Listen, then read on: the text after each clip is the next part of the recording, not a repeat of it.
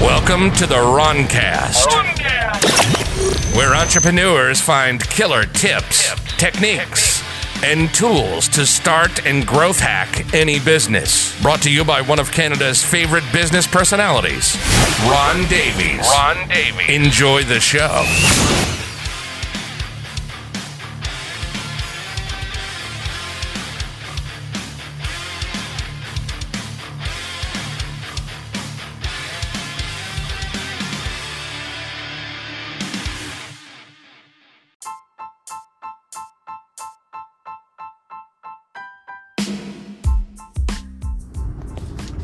Hi guys, welcome back to the Roncast. Uh, I have to apologize that it's been a while since my last podcast. I know they always say, you know, to have a podcast that serves well, you have to be really regular on uh, the production of it. And I have to apologize, just like you guys were kind of coming out of COVID here. So I've got a number of plates, uh, proverbial entrepreneur plates spinning. Uh, not that that's a good excuse um, but that's the underlying reason. so, yeah, there's where it is. So, speaking of entrepreneurial plates spinning, what do you do with your money, right? Well, we all pay our bills, that's for sure.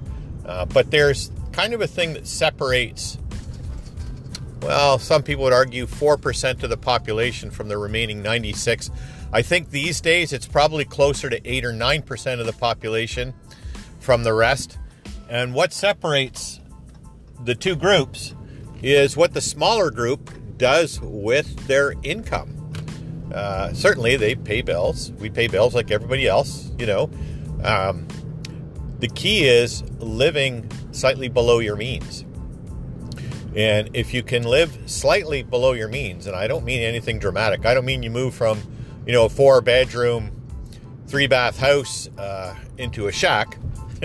All I'm talking about is what you do with the income that's not part of the first boot. Remember the three boot podcast earlier on?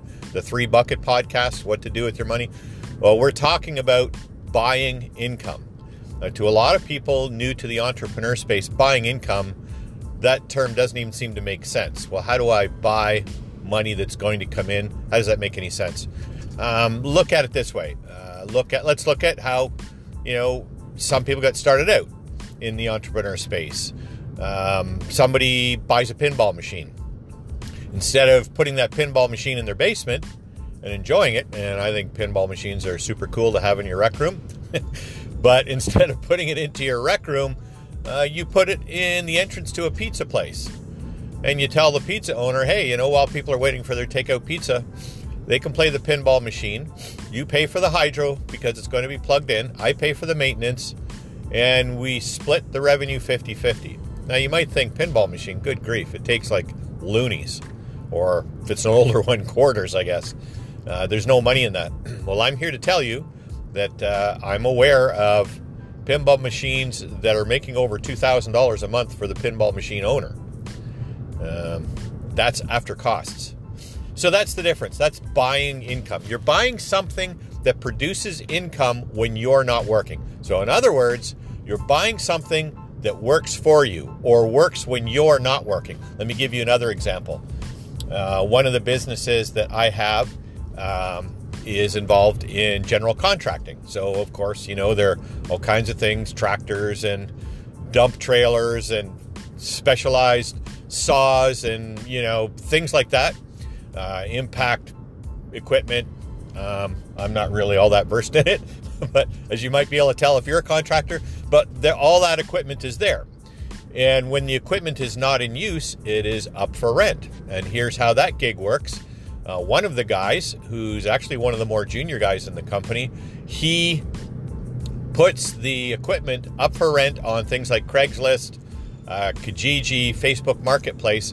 And if he rents it out, he takes care of the person picking it up and dropping it off, you know, taking a picture of their driver's license and the license plates of the renter and all that kind of good stuff. But he gets 50% of the revenue that rental generates. So it's something that uh, me as an owner, I don't have to take care of. I don't have to fiddle about, you know, doing any of that. I've leveraged uh, the young fellow whose salary would be the lowest probably in the company. And he's doing the work, but he's getting rewarded for it. And I'm getting rewarded for making that equipment available for him to generate revenue, um, as well as for other people to be able to rent. And the funny thing about that is, um, our rentals are no less expensive than, say, Home Depot rents a tractor or Home Depot uh, would rent uh, a dump trailer for people to, you know, clean up in their yard or get topsoil or gravel in or, you know, whatever it is. So that's what I mean by buying income. And it, it doesn't take a lot, okay? You can, here's what you can do uh, on that same sort of subject. You could go down to your local pawn shop, go to a good pawn shop. There are good pawn shops. Uh, you know, something that looks cleaner and it looks like they're looking after the place, not the divey ones that look like it's all stolen and fenced tools. Um, and you can buy something like a concrete saw. They're gas powered, kind of like a chainsaw. Stihl makes them, Pioneer makes them. I think DeWalt has one. In any event, you can buy one of these saws used for a matter of several hundred dollars, but you can rent that saw for about 80 bucks a day. So after the first two rentals, you're already in the profit. And how do you rent it out? You put it on Craigslist. And here's why I mentioned concrete saw. They're always rented out. So you have companies like Home Depot. Uh, they do here. Um, I shouldn't speak too ill of them, but but where I live, the Home Depot does a piss poor job of maintaining their rentals. So generally, contractors don't rent from them unless they have to, uh, because of that reason. So general contractors uh, will rent from companies like Battlefield, which is a huge rental company. You can rent anything from Battlefield. Uh, they're well maintained. They're usually really well used equipment, um, but it's all on availability. That's the challenge. You can't reserve anything. So contractors like when they can reserve something. So if they're getting ready for next week, they know they need a concrete saw on Monday or Tuesday. If you're a person who'll say, "Yep, I'll have it ready for you," they will book with you every time. And we have a lot of uh, repeat customers that continue to rent from us.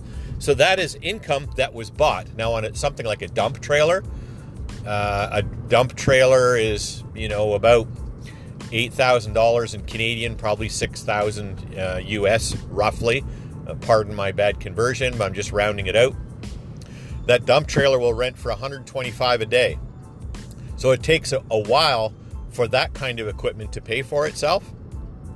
Um, but again, it's something that if you allow contractors to reserve it, they'll often rent them for two or three days at a time. Uh, something like a tractor, even a not a mini tractor, they don't rent out very well at all because basically they're completely useless. But a compact tractor that's one size up from a mini tractor, they're usually you know 26 horsepower Kubota kind of thing.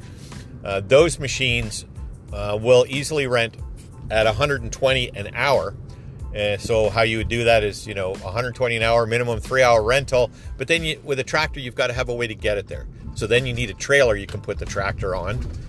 You know, so that's why I'm talking about. You start off with something small, like the saw, like that concrete saw that you can get a good used one at a pawn shop or at a yard sale or something like that. And once that's working well, get another concrete saw. Once you have two, they'll be busy all the time. This is buying income. Now, this is just, you know, I've kind of used contractor things just because people can contextualize the tools that builders use and contractors use and things like that. But it could be anything at all. You know, it could be a lawn tractor that you've bought. It could be, uh, I don't know. It's up to your imagination, really. Uh, I know guys that go around and collect up pallets and then sell the pallets. Incredibly, you'll see those wooden pallets, you know, that things get shipped in or shipped on, strapped to the wooden pallets that they stack bricks on or whatever for shipping. You'll see these things on the side of the road all over the place. People are getting rid of them.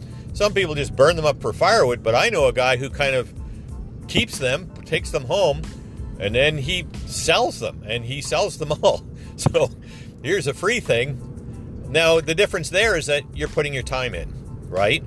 Uh, if you're going to drive around collecting pallets, that has a cost on your time, has a cost on your the car, or I guess more ideally the truck that you're collecting it up in. Uh, so it's a little less leveraged. Well, in fairness, it's a lot less leveraged. The better choice is definitely to buy income. Now, people will, excuse me, that went down the wrong way. People will say buy a website. Websites make money. Well, I don't know. I've got a lot, a lot of expertise in the website space. Uh, I've had uh, bought, sold, and developed over 500. Uh, there was a time for it.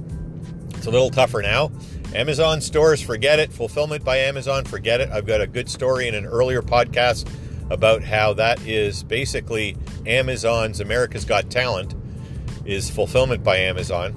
Just a quick overview. What Amazon does is you come up with a product, put it on fulfillment by Amazon, spend all that time and money, and then Amazon has an algorithm. If they determine that your product doesn't sell well, well, it's not going to be profitable. You're going to give up on it anyway. But if they determine through their sales algorithm that it sells well, they just sell you out of the market.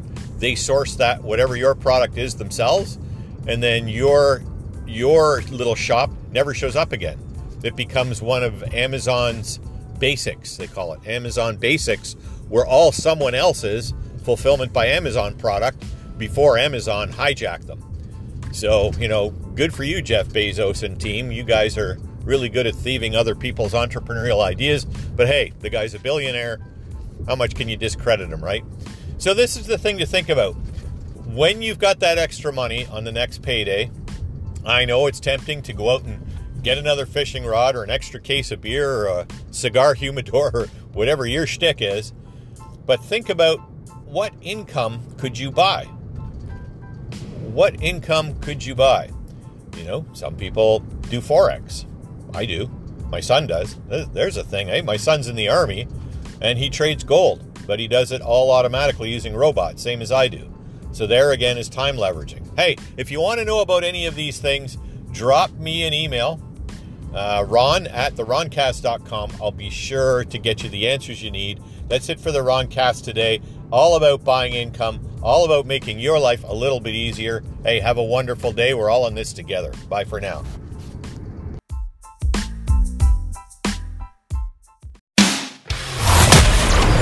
That's it for this episode of the Roncast. Be sure to subscribe and tune in again for killer tips, techniques, and tools to growth hack any business. We hope you've enjoyed the show.